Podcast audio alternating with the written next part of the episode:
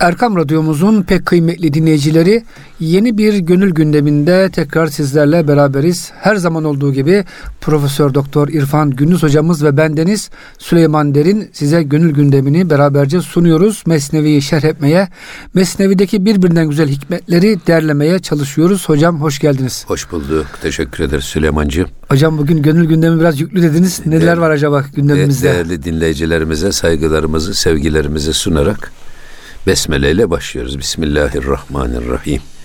Aslında geçen hafta burayı biz bir okuduk ama Evet hocam. Üstün körü geçtik esas burayı dinleyicilerimizin de çok iyi anlamaları için aynı zamanda tasavvufun gerçek mahiyetini idrak için önemli oldu. inanıyorum. O da şu. Can hay halk piş ez piş ez destupa mi perident ez vefa ender safa. Yani mahlukatın ruhları henüz ele ayağa girmeden, ele ayağa sahip olmadan önce onlar vefa denizinde safalar içerisinde yüzmekteydiler. Uçmaktaydılar. Burada ne demek istiyor Hazreti Pir? Bu önemli bir konu. Evet hocam. Bedenimize ruhumuz girmeden önce ruhumuzun kaynağını bize anlatmaya çalışıyor. Cennetten dünyaya hubut meselesi, iniş meselesi bizde sadece Hazreti Adem ile Havva ile sınırlı zannedilir. O yüzden burada bizim aslımızın esas cennetten dünyaya geldiğini, sadece cennetten dünyaya inen Hazreti Adem ile Havva değil, her in, insan nesli evet. aynı sebep ve sahiplerle cennetten dünyaya inen bir varlık. Esas bunu açıklamaya çalışıyor burada Hazreti Pir.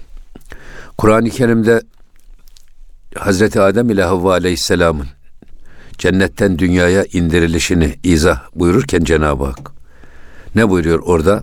Ve la tagraba ikiniz yaklaşmayın. Hazihi şecerete şu ağaca yaklaşmayın ama müennes ağaca yaklaşmayın. Yaklaşırsanız eğer fetekuna minez zalimin zulmetlere bürünen varlıklardan olursunuz.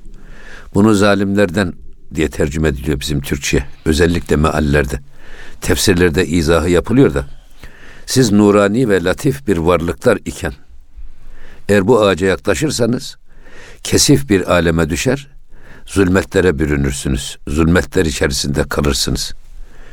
Sonra vaktaki yaklaştılar. Yaklaştıktan sonra hubut emri ne geliyor? Kul nehbitu.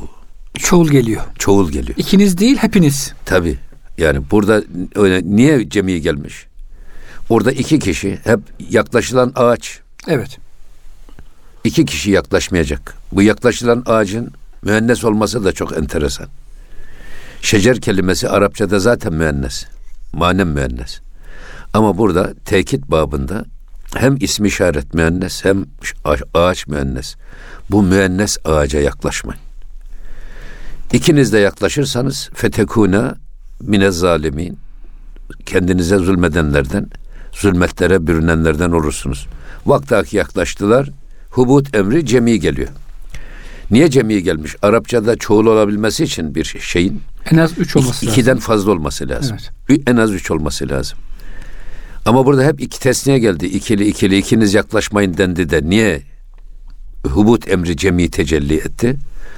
Bunu söylerken müfessirler farklı yorumlarda bulunuyorlar. Bunlardan bir tanesi diyorlar ki Hazreti Adem ile Havva o ağaca yaklaştıktan sonra Hazreti Havva validemiz Habil'e hamile olarak dünyaya indi. O yüzden çoğul diyorlar. Çoğul diyorlar. Hmm. Habil cennette rahime düştü. Dünyada doğduğu için onda nurani vasıflar çok galip idi. Kabil dünyada rahime düştü. Dünyada doğdu. Onda da dünyevi vasıflar, zulmani vasıflar galip idi. Kabil Habil'i kıskandı ve o yüzden öldürdü. Bir bu izahı yapıyorlar. Ama bir başka izah da o da şu. Esas tüm insan cinsi için Allah. Orada Hazreti Adem ile Hazreti Havva birer sembolik anlam ifade ediyor. Hazreti Adem babamızı temsil ediyor. Hazreti Havva annemizi temsil ediyor. Dolayısıyla bizim annemiz ve babamız evleniyorlar. Ama Hazreti Adem ile Havva gibi değil. Onlar yasa rağmen evleniyorlar. Ama bizde nasıl oluyor nikah? Nikah ile peygamberin Allah'ın Allah, izni, evet. peygamberin kavliyle Kavli. evlilik oluyor. İki kişi bu ağaca yaklaşıyor. Yaklaştıktan sonra baba sperması anne rahmine düşüyor. Orada dört ay on gün sonra ne emri geliyor? Ve nefaktu fihi min ruhi. Min ruhi. Ben azimüşşan kendi ruhumdan nefhettim. İşte o esasında e, insanı eşrefi mahluk yapan, insanı ahseni takvim yapan şey Allah'ın bize e, nef, ruhu menfuk olarak üflediği o ruh, taşıdığımız ruh. Bizi insan yapan, bizi sultan yapan, bizi mahlukatın böyle göz bebeği gibi değerli bir varlık haline getiren şey Allah'ın ruhu menfuhunu içimizde taşımamız. İşte o ruh alemi esasında cennet dediğimiz şey nedir? Ruhlar aleminin sefa ve vefa denizinde yaşadıkları bir alem. Güzel orada, bir alem. Orada haset yok, kin yok, kibir yok, gurur yok, aldatma, dedikodu yok, iftira yok, yalan yok, dolan yok. Cennet orası ve orada elimiz yok, ayağımız yok, gözümüz yok. Sadece ruhumuz var. Ama bu ruhumuzun işte bedene intikalini sağlayan gelişme ki burada Hazreti Adem ile Hazreti Havva değil sadece. Cennetten dünyaya inen her birimiz cennetten dünyaya inen bir varlığız. Ruhumuz hocam cennetteydi. Ee, Tabii. Bu in emriyle hep beraber Tabii. inmiş olduk. Evet. Hmm. Yani cennette yaşıyorduk. Ruhumuz cennete ait bir varlık. Safa içindeydik. Allah'ın katında bir varlık. Allah'tan ruhu menfuk olarak ayrılmamış bir varlık. Sonra bedene intikal edince bedenin ağırlıkları, bedenin yükü ne yapıyor?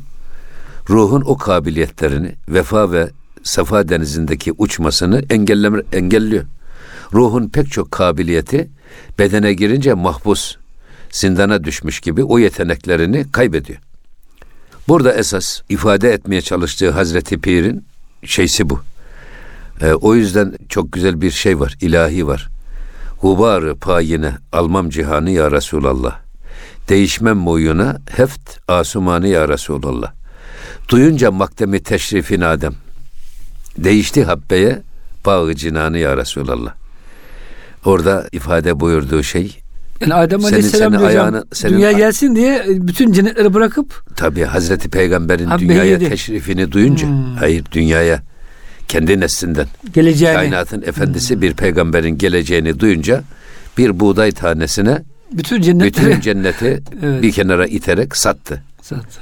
Yani e, buğday tanesini aldı, cenneti sattı. Tabi burada bu ağaç ne ağacı meselesi tartışmalı bir konu. Hangi ağaca yaklaştılar bunlar?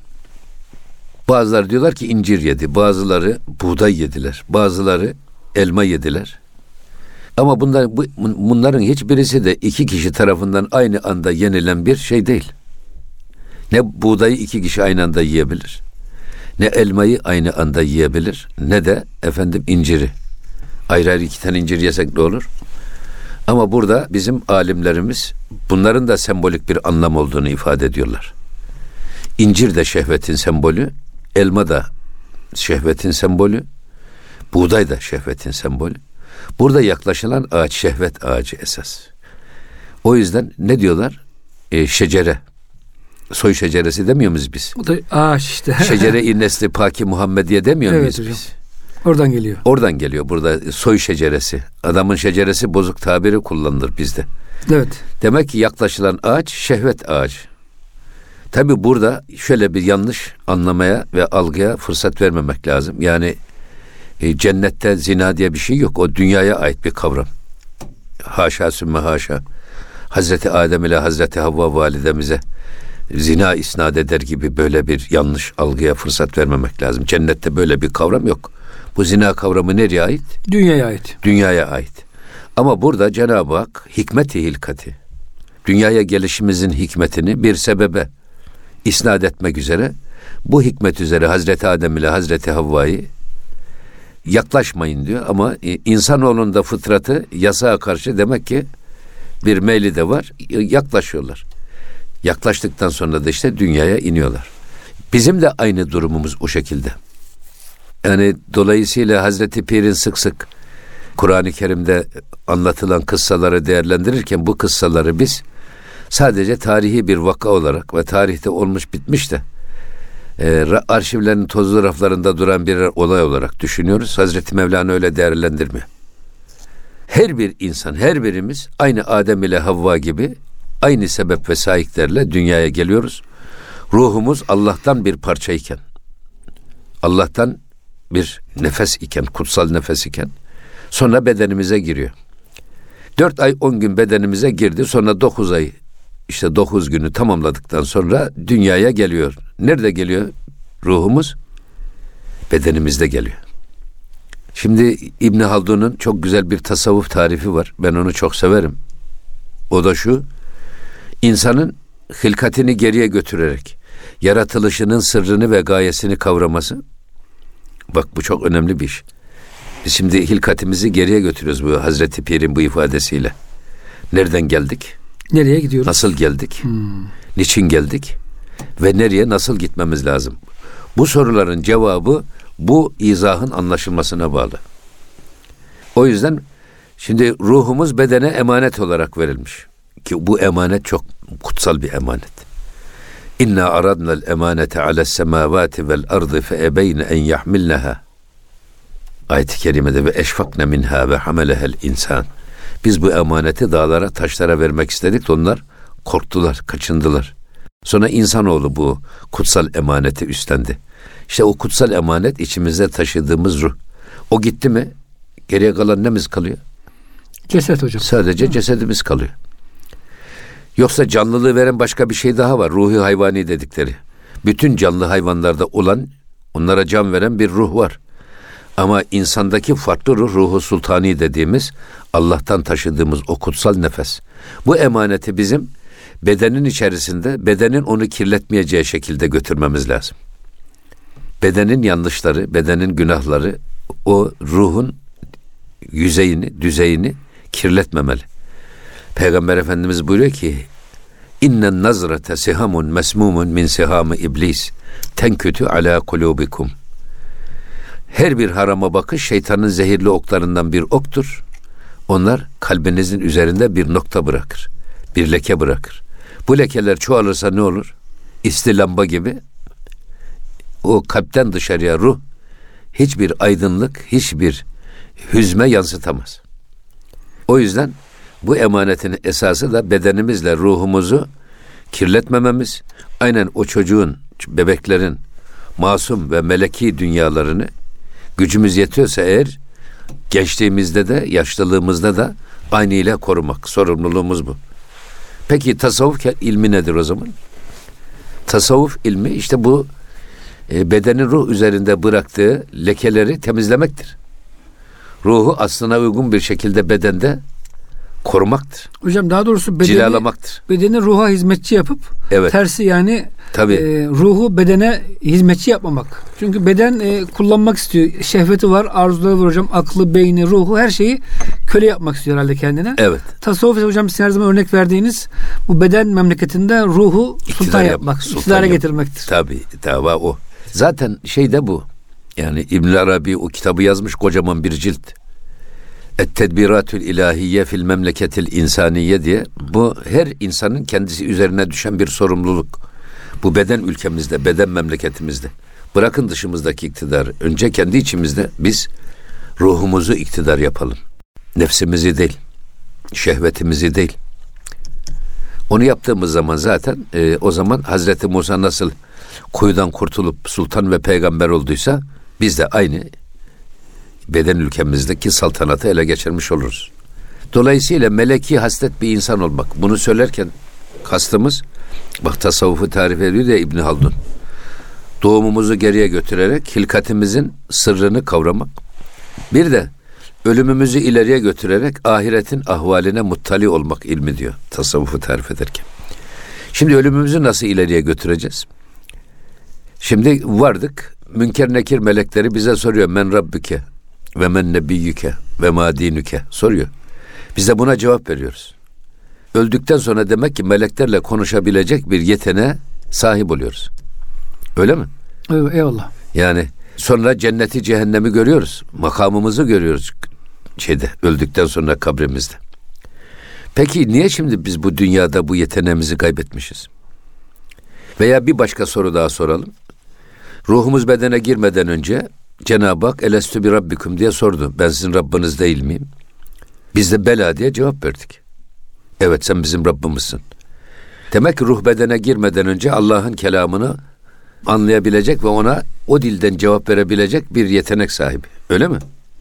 Eyvallah hocam. Öldükten sonra da meleklerle konuşabiliyoruz. Cenneti cehennemi görebiliyoruz.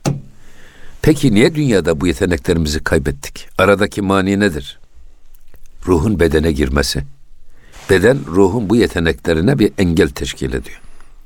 Peki diyor ki İbn Haldun, yaşarken de biz bu dünyada doğumdan önceki yeteneğimizi ya da ölümden sonraki o meleklerle konuşabilme kabiliyetimizi yakalama imkanımız olur mu? El cevap olur. Deliliniz nedir derseniz diyor. Rüyalardır diyor. Biz rüyamızda 50 sene önce ölmüş annemizi babamızı görürüz. Onlarla konuşabiliriz. Peygamber Efendimiz'i görürüz. Rabbim cümlemize nasip etsin. Onunla konuşabiliriz. Bazen başımıza gelen olayları önceden rüyada görebiliriz. Demek ki niye rüyada görebiliyoruz? Bedenin ruh üzerindeki ağırlığı azalınca gözümüz görmüyor, kulağımız duymuyor. Vücut müthiş bir dinlenmeye geçince o zaman ruh bedenin kendi üzerinde bıraktığı izlere dayalı pencereden bakarak kendi dünyasıyla irtibat girme gayretlerine düşüyor. O yüzden rüyalar özellikle cehri tarikatlarda çok önemlidir. Niye önemlidir? O rüyalar müridin iç dünyasındaki sıkıntılarla ilgili çok önemli ipuçları verir. Yani bedenin ruh üzerinde bıraktığı izlerle ilgili deliller verir. Bunu ehli olan şeyhler bunu anlar ve ona göre de müride evrat ve esker tavsiye eder. Ona göre sohbet eder. Ona göre ilaç verir. Demek ki uykumuzda da biz bu hali yakalayabiliyor muyuz? Yakalıyoruz. Erebiliyoruz. Peki uyanıkken de aynı yeteneğe sahip olabilir miyiz diyor İbn Haldun. Evet diyor yaşarken de aynı yetenekler yakalanabilir. Onun da usulü Cenab-ı Kur'an-ı Kerim'de Femen kâne yercu likâe rabbihi Kim Rabbi ile mülaki olmayı, yüz yüze gelmeyi eğer murad ederse ne diyor şartı? Felyamel amelen saliha. Sadece felyamel bir emri gayip mi? Evet. Tekit ifade ediyor mu? Evet. Ediyor. Yetmiyor. Amelen e, mefulü mutlakla tekit edilmiş. O da yetmiyor. Salihan diyerek. Bir de sıfat getiriyor. Vasıf. Evet. Salih amel işleyin. Demek ki yaşarken bedenin ruhlaşması. Yani hocam bu ayeti biz şöyle anlamalıyız. Herhalde genelde müfessirleri ve bizim de çoğumuz kim Allah'la ahirette buluşmak isterse ameli salih işlesin gibi anlaşılıyor ama esasında değil. Ahiret orada kaydı yok. Yani Allah'la buluşmak burada, isteyen yani burada lika, ameli salih işlesin. Ya, bu dünyada da olabilir. Süleyman'cığım lika mülakat hmm. var ya röportaj yapmak demek. Şu anda biz mülakat yapıyoruz ikimiz. Eyvallah. Mesnevi konulu bir mülakat evet. yapıyoruz. Evet. Yüz yüze konuşmak demek burada. Allah'la yüz yüze gelmeyi.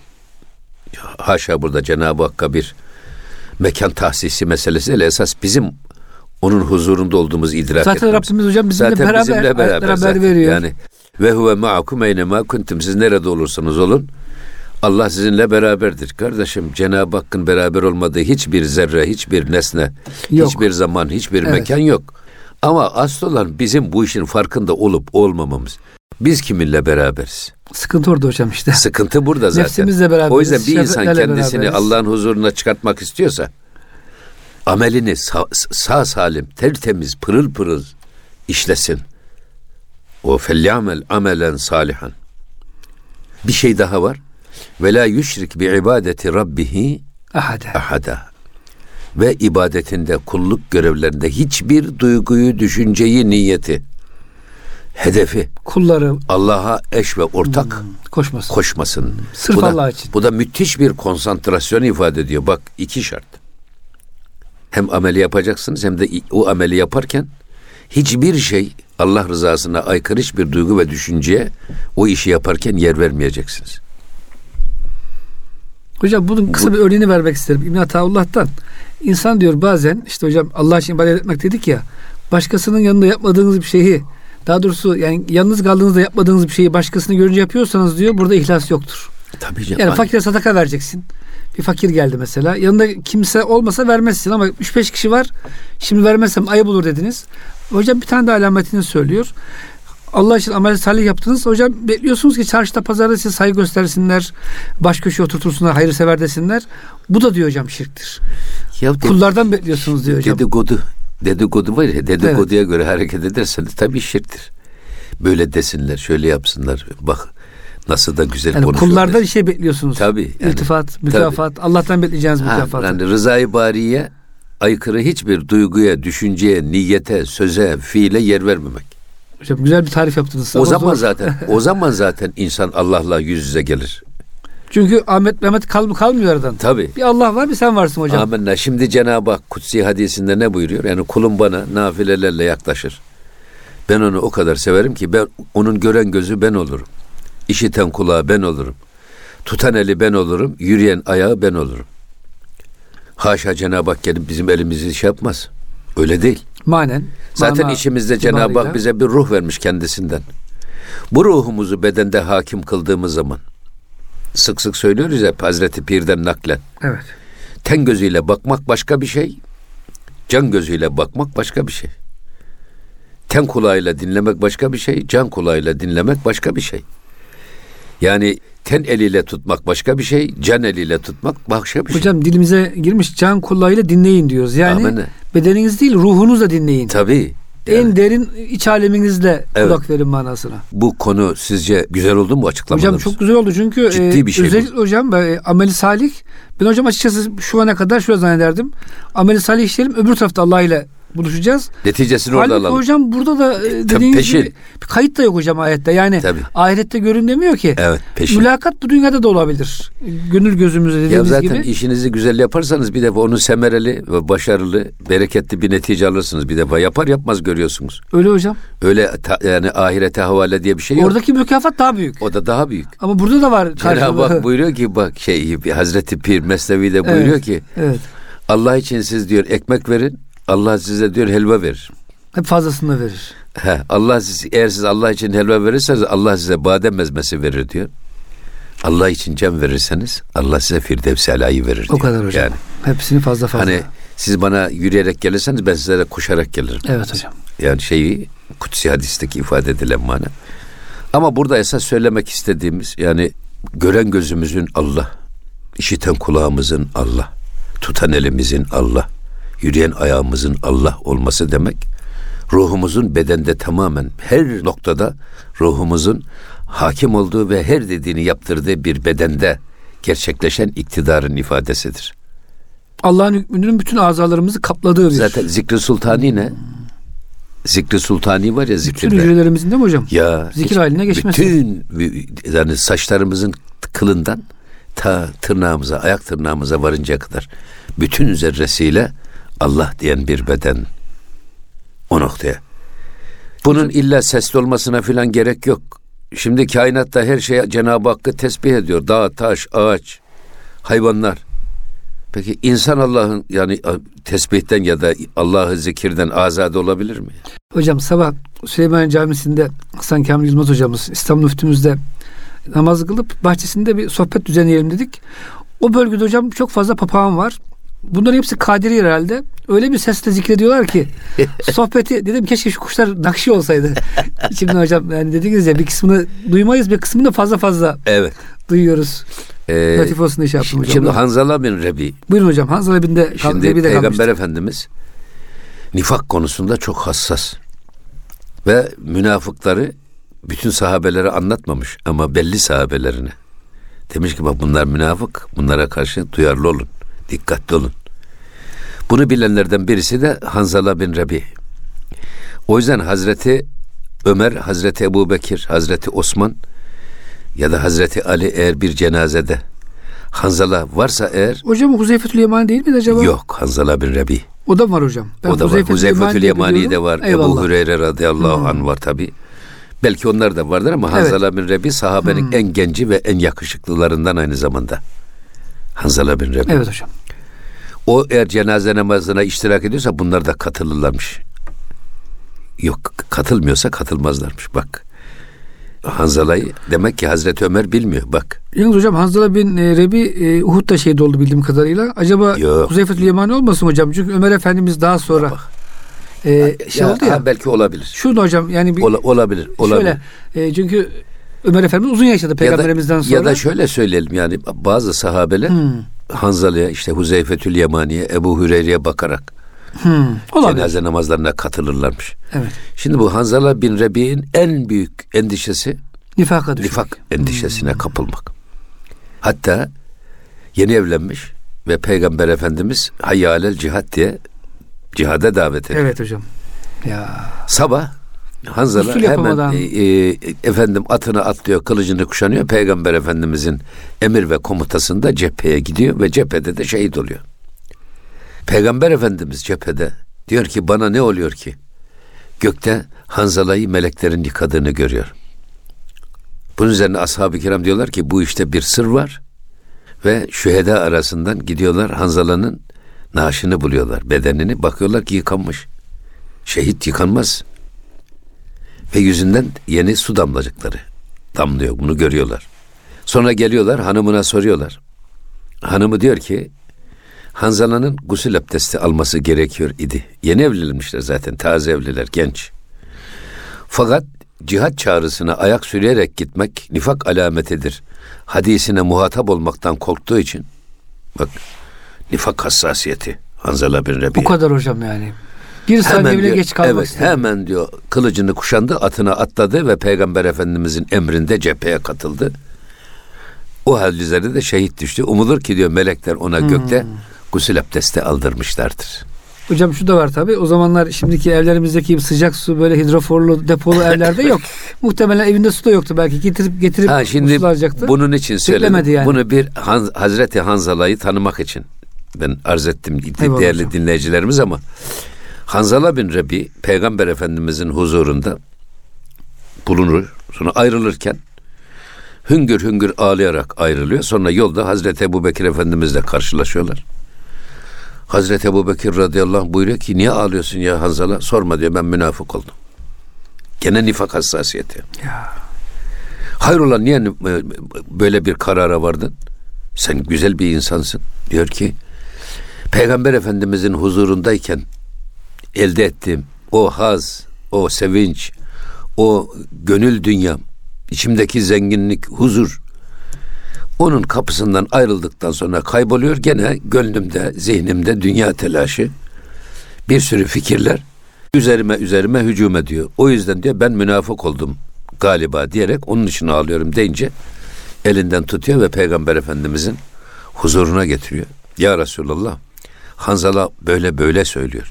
Ne buyurursunuz deyince eğer diyor siz benim huzurumdayken elde ettiğiniz manevi seviyeyi gıyabımda da devam ettirseydiniz Medine sokaklarında melekler sizinle musafaha ederdi diyor.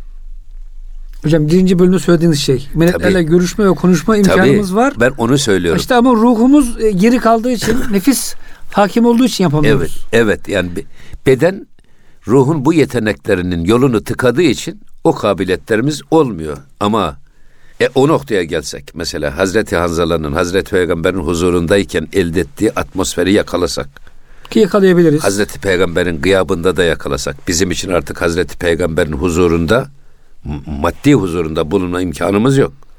Ama her zaman manevi huzurundayız. Hocam diyor Hazreti Mevlana evladım diyor ha diyor peygamberi gördün ağzındaki hadisleri dinledin ha bugün okudun o hadisleri yaşadın değişen bir şey yok diyor. Evet. O gün olup da ya dinlemeseydin sözlerini bugün olup da hadisleri okuyup sünneti yaşarsak hocam sanki peygamberimizle aynen berabermişiz tabii. gibi olduğumuz ifade Şimdi her ediyor. namazda tahiyyatta okuduğumuz Evet. Eyyühen nebiyyü var ya Evet eyyüha hocam. Arapçada hemen yanımızda bulunana yapılan nida edatıdır. Karşımızdakine. Size ben ya eyyühe, ya eyyühe Süleyman demem. Olmaz o. Beraberiz biz. Eyyühe Süleyman, eyyühe ah. Demek ki peygamberimiz karşımızda.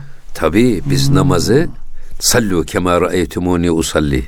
Ben nasıl namaz kılıyorsam öyle kılın. Sanki Hazreti Peygamber hemen yanı başımızda. Eyyühen nebiyyü ve rahmetullahi ve berekatü. Ona selam veriyoruz. Ve bu şuurla, bu duyguyla kıldığımız zaman, kıldığımız namazlardaki hassasiyeti düşünün. Hazra bin Rebi gibi oluruz hocam. Yani Ta- peygamberin tadil- ta- huzurundaki tadil- haliyle. Tadili erkandaki hassasiyetimizi düşünün. O yüzden ben hep şunu da söylüyorum sık sık. Şimdi salat, vuslat, salatü selam. Bunlar esasında aynı kökten geliyor. Salat, namaz manasına gelen salat Sala. Peygamber Efendimiz'e dua manasına gelen salatü selam da aynı kökten. Ben bundan diyorum ya vuslat, vasıl olmak. Sıla, salat. Şimdi salatü selam getirirsek Peygamber Efendimizle bir oluyoruz biz. Tabii hocam. Ruhen beraber oluyoruz. Aynı Hemen anda. Peygamber Efendimiz sanki bize misafir oldu. Ya da biz Peygamber Efendimizin huzuruna vardık. Bu şuuru yakalıyoruz. Bizi peygamberle bağ kurduruyor.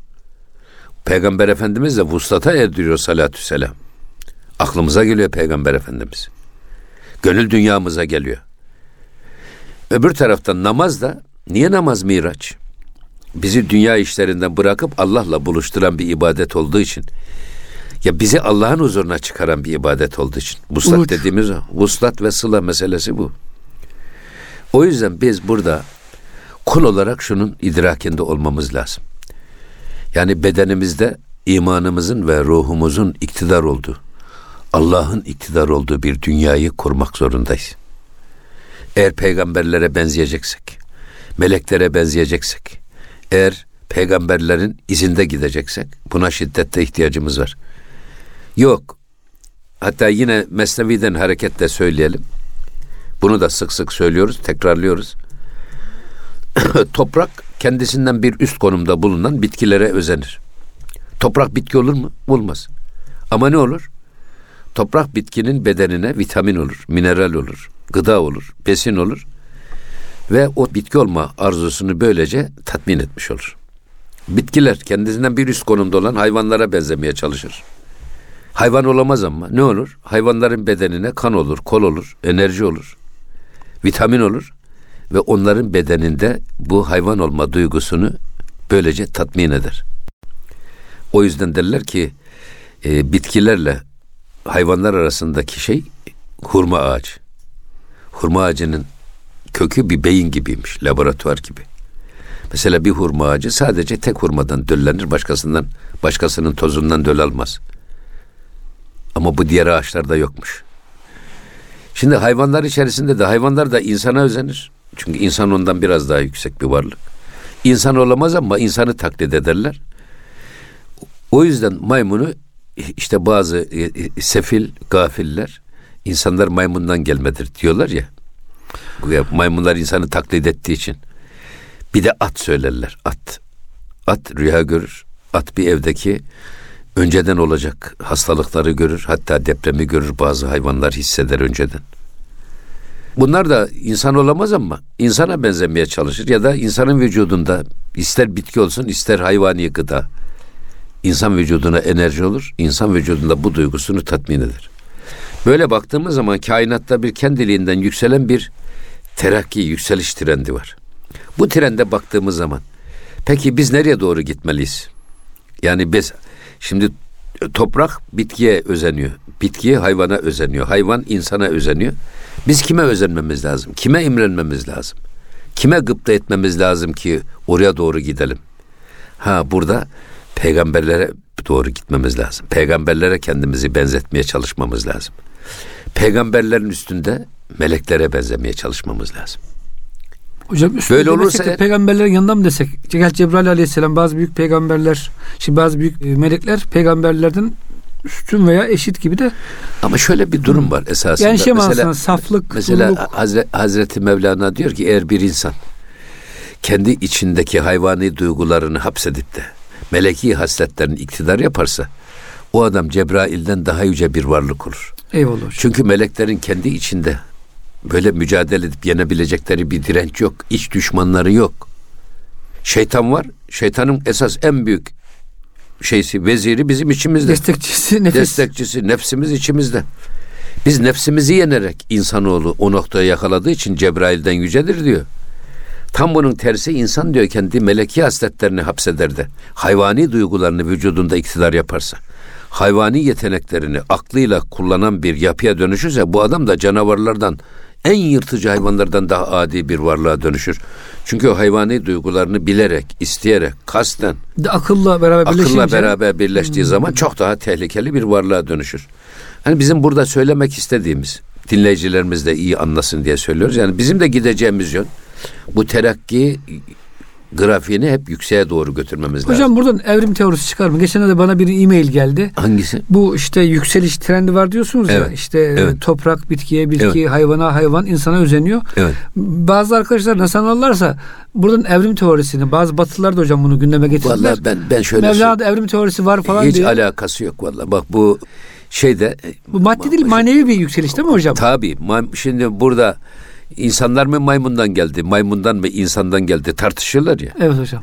Lan bir sürü piyasada maymun var. Onlardan bir insan geldiğini hiç görmüyoruz biz. Hayvanat bahçelerinde ne kadar maymun var Hatta hocam. bırakın yani keçiden koyun, koyundan keçinin geldiğini görmüyoruz. Öyle mi? Cinsten cinse değişim yok. Yani Sadece yok, manevi yok. bir hocam Manevi şey. tabii ama burada ne var? Burada yalnız bizim içimizde hayvani duygularımız da var esas. var. Meleki hasletlerimiz de var. Bizim hayvanlardan bizi ayıran taraf bu. Hayvanlarda melek tarafı yok. Sadece Akıl şehvet ve içgüdü tabii. tarafı var. Tabii. Dolayısıyla mükellefiyetleri de yok onlar. Meleklerin de içinde hayvani duygular yok. Onlar da sürekli itaatle mükellefler. Ama insanoğlunun hamuru bu ikisinin bir arada yoğrulması. iki duygunun yüreğimizde hep kavga ederek iktidarı ele getirmeye çalışma mücadelesinden ortaya çıkıyor. İnsanoğlu olarak görevimiz işte bu trendi gösterirken içimizdeki o kavgada hayvani duygularımızı hapsetip ruhani duygularımızı, meleki hasletlerimizin tavır ve davranışlarımıza yansır hale gelmesini sağlamak. Zaten biz şu adama bakın melek gibi diyoruz değil mi bazen Evet. konuşmalarımızda. Öyle olduğu zaman işte bu trend doğru devam eder. Ama yok biz tam bunun tersi. Trendi tersine çevirir de ya bütün tabuları yık. Aile baskısı, din baskısı, sosyal baskı ne varsa yık. Ya canın istediği gibi istediği an yaşa diyerek insanları hayvani duyguların tatminine doğru özendirirseniz insan hayvani vasıflarına doğru imrenir ve o tarafa doğru giderse bu tren tam bir kırılma noktası dibe vurur. İşte ahsene takvim iken esfeli safiliğine düşmenin manası da budur. En güzel yaratılışta eşrefi mahluk olan bir insanın hayvanlık derecesine düşmesidir. Esfeli safilin dediğimizde o zaten. Eyvallah hocam. Hocam Yani- bugün çok güzel bir genel bir giriş de oldu. Yani insanın cennetteki efendim e, macerasından yeryüzüne inmesini, Evet. yeryüzünde de ise işte bitkiden, hayvana, hayvandan böyle bir yükseğe doğru yükselme trendi var. Tabii. E, bunu yakalayanlar insanın kamil oluyor. Yakalamayanlar esfele safine Ya, düşüp a- a- hayvanlar seviyesine düşüyor. Yok, hocam Allah, korusun. çok teşekkür ederiz. Ağzınıza, gönlünüze Öyle sağlık. mi ya? Hocam bu hafta böyle biraz şey oldu. ya biz İnşallah önümüzdeki program biraz daha hızlı ilerleriz. Ama hocam güzel de oldu. Yani e, genel konteksi ortaya koymuş olduk. Tasavvufun da burada yani insanı işte o hayvanlıktan Tabii kurtarıp zaten e, melekliğe götürdüğünü Şimdi Hazreti. Hazreti Pir bazen aynı konuları değişik yerlerde, değişik beyitlerde sık sık E, Biz de aynı şekilde getiriyor. hocam farklı şey Ama biz de. Evet. Hazreti Pir'i takip edince mecburen Konular, bazen tabii. tekrara düşmüş gibi oluyoruz ama yalnız bu konunun bana göre herkes tarafından bilinmesi, Eyvallah hocam. idrak edilmesi gerektiğine inandığım için biraz bunu bir e, detaylandıralım diye bu beyitte de Hazreti Pir bize diyor ki bunları söyleyin diyor bakın. Eyvallah hocam. Biz de dilimizin döndüğü, aklımızın yettiği kadar anlatmaya çalıştık. Rabbim önce nefsimizde sonra dinleyicilerimizde hayırlı tesirler icra eylesin. Hocam çok teşekkür ediyoruz. İnşallah önümüzdeki programda e, bu daha e, Mevlana'nın bu konudaki e, fikirlerini de e, öğrenmiş oluruz. Kıymetli dinleyicilerimiz gönül gündeminde bize verilen sürenin sonuna gelmiş bulunuyoruz. Önümüzdeki bir programda buluşuncaya kadar hepinizi Rabbimizin affına, merhametine emanet ediyoruz. Hoşçakalın efendim.